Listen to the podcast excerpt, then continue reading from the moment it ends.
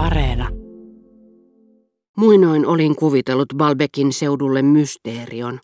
Se oli sitten hälvennyt, kun olin oleskellut siellä, mutta tutustuessani Albertiniin toivoin löytäväni sen uudestaan. Koska kun katselin häntä kulkemassa hiekkarannalla ja hulluuksissani toivoin, ettei hän olisi hyveellinen, ajattelin, että tuo mysteerio ruumiillistui hänessä – mutta miten kammottavalla tavalla se nyt kyllästikään kaiken Balbekkiin liittyvän. Läheisten kylpyläkaupunkien nimet, Toutainville, Epreville, Ancarville, olivat käyneet minulle niin tutuiksi. Ne olivat tuntuneet niin rauhoittavilta, kun olin junassa kuullut ne iltaisin palatessani Verderäänien luota. Mutta nyt kun ajattelin, että Albertin oli asunut yhdessä, kävellyt sieltä toiseen, pyöräilyt ehkä useinkin kolmanteen, ne aiheuttivat minulle julmempaa tuskaa kuin silloin ensimmäisellä kerralla, kun levottomana katselin niitä pikkupaikallisjunasta isoäitini kanssa ennen saapumistamme Balbekkiin, jota en vielä tuntenut. Mustasukkaisuudella on muun ohessa mahti paljastaa, miten tuntemattomia ulkoisten tapahtumien todellisuus ja sielun ailahdukset ovat, ja miten lukemattomia eri olettamuksia niistä voi tehdä. Luulemme tietävämme tarkkaan, mitä on tapahtunut ja mitä ihmiset ajattelevat siitä yksinkertaisesta syystä, että se on meistä yhdentekevää.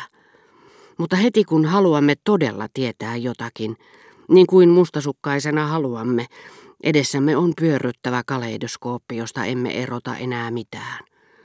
Oliko Albertin pettänyt minua? Kenen kanssa, missä talossa, minä päivänä, sinäkö jolloin hän oli sanonut minulle niin, vai sinäkö, jolloin itse muistin sanoneeni päivän mittaan niin taikka näin? Minulla ei ollut siitä aavistustakaan. Enkä tiennyt sen paremmin, millaisia hänen tunteensa minua kohtaan olivat. Elähdyttikö niitä oman voiton pyynti vai hellyys? Ja yhtäkkiä mieleeni tuli jokin mitätön tapahtuma. Esimerkiksi se, kuinka Albertin oli halunnut käydä Saint-Martin le koska tuo nimi kuulemma kiinnosti häntä, mutta ehkä oikea syy olikin ollut yksinkertaisesti se, että hän oli tutustunut johonkin sikäläiseen maalaistyttöön. Mutta eihän se ollut mitään, tuo mitä Eme oli kertonut kylvettäjättärestä, koska Albertin ei saisi koskaan tietää, että hän oli kertonut sen. Rakkaudessani Albertiniin tarpeeni saada tietää, oli näet aina jäänyt toiseksi verrattuna tarpeeseeni näyttää hänelle, että tiesin. Ja se kaatoi raja-aidat erilaisten harhaluulojemme väliltä, mutta ei sen sijaan koskaan saanut häntä rakastamaan minua enemmän. Päinvastoin. Mutta siitä pitäen, kun hän oli kuollut, jälkimmäinen tarpeeni oli sulautunut ensimmäisen tuloksiin. Kuvittelin keskustelua, jossa olisin halunnut ilmoittaa hänelle, mitä olin saanut tietää ja yhtä innokkaasti kuvittelin keskustelua, jossa olisin kysynyt häneltä sitä, mitä en tiennyt. Toisin sanoen näin hänet lähelläni. Kuulin hänen vastaavan kysymyksiini hyvän tahtoisesti. Näin hänen poskiensa taas pyöristyvän ja pahan ilkisyyden katoavan hänen silmistään, jotka verhosi taas suru. Toisin sanoen rakastin häntä vieläkin.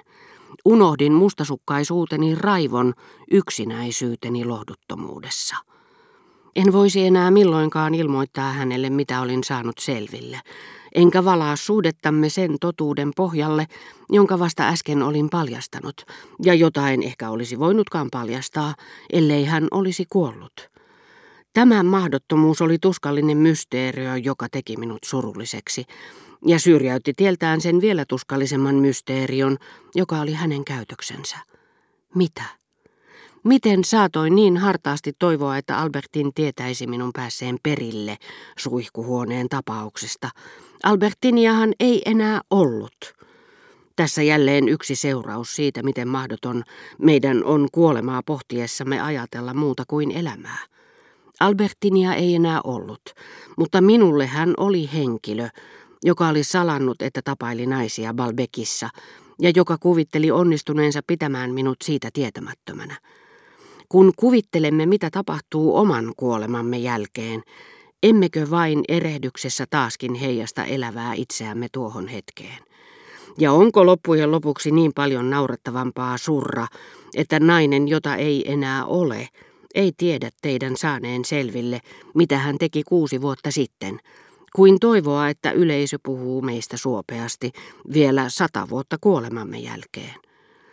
Vaikka jälkimmäinen vaihtoehto onkin paremmin perusteltavissa, taannehtivan mustasukkaisuuteni aiheuttamat surut johtuivat sittenkin samasta näköharhasta kuin joillakin toisilla toive kuoleman jälkeisestä kunniasta. Mutta vaikka vaikutelmani eromme juhlallisen lopullisesta luonteesta olikin hetkeksi syrjäyttänyt mielikuvan Albertinin hairahduksista, se silti vain entisestään pahensi noita hairahduksia, koskapa muutti ne korjaamattomiksi. Näin itseni kuin elämään eksyneenä, kuin rajattomalla hiekkarannalla, missä olin yksin, ja mistä en enää koskaan löytäisi häntä, mihin suuntaan sitten kulkisinkin.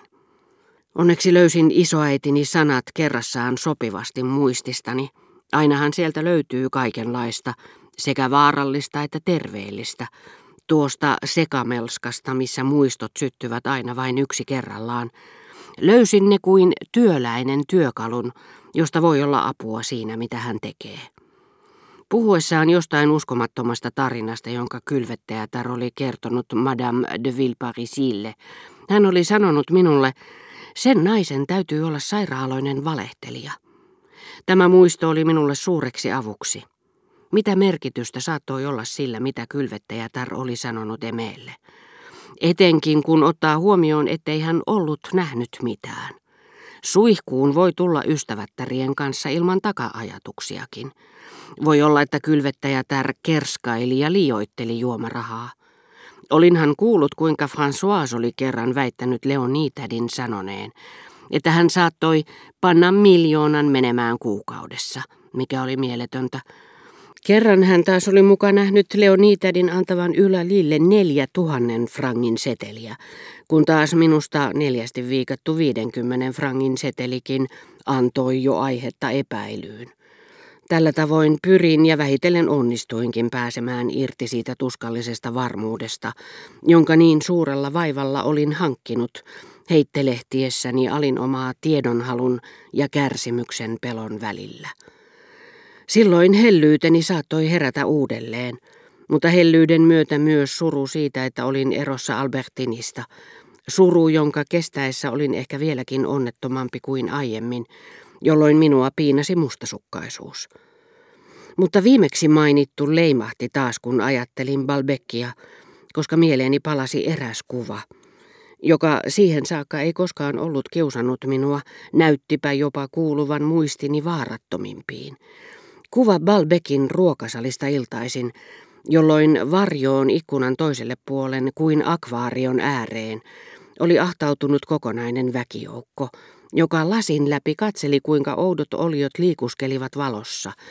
Ja tuossa väentungoksessa, sitä en ollut koskaan ajatellut, kalastajanaiset ja työläistytöt painautuivat vasten pikkuporvarisneitejä, jotka kadehtivat tätä Balbekin uutta ylellisyyttä, koska heidän vanhempansa jäivät siitä paitsi, jolleivät rahan puutteen niin saituuden ja perinteiden tähden. Ja näiden pikkuporvarisneitien joukossa oli varmasti melkein joka ilta Albertin, jota en vielä tuntenut, ja hän iski sieltä tietenkin jonkun tyttösen, jonka yhdytti muutaman minuutin kuluttua öisellä hiekkaranalla tai hylätyssä uimakopissa rantakallion juurella.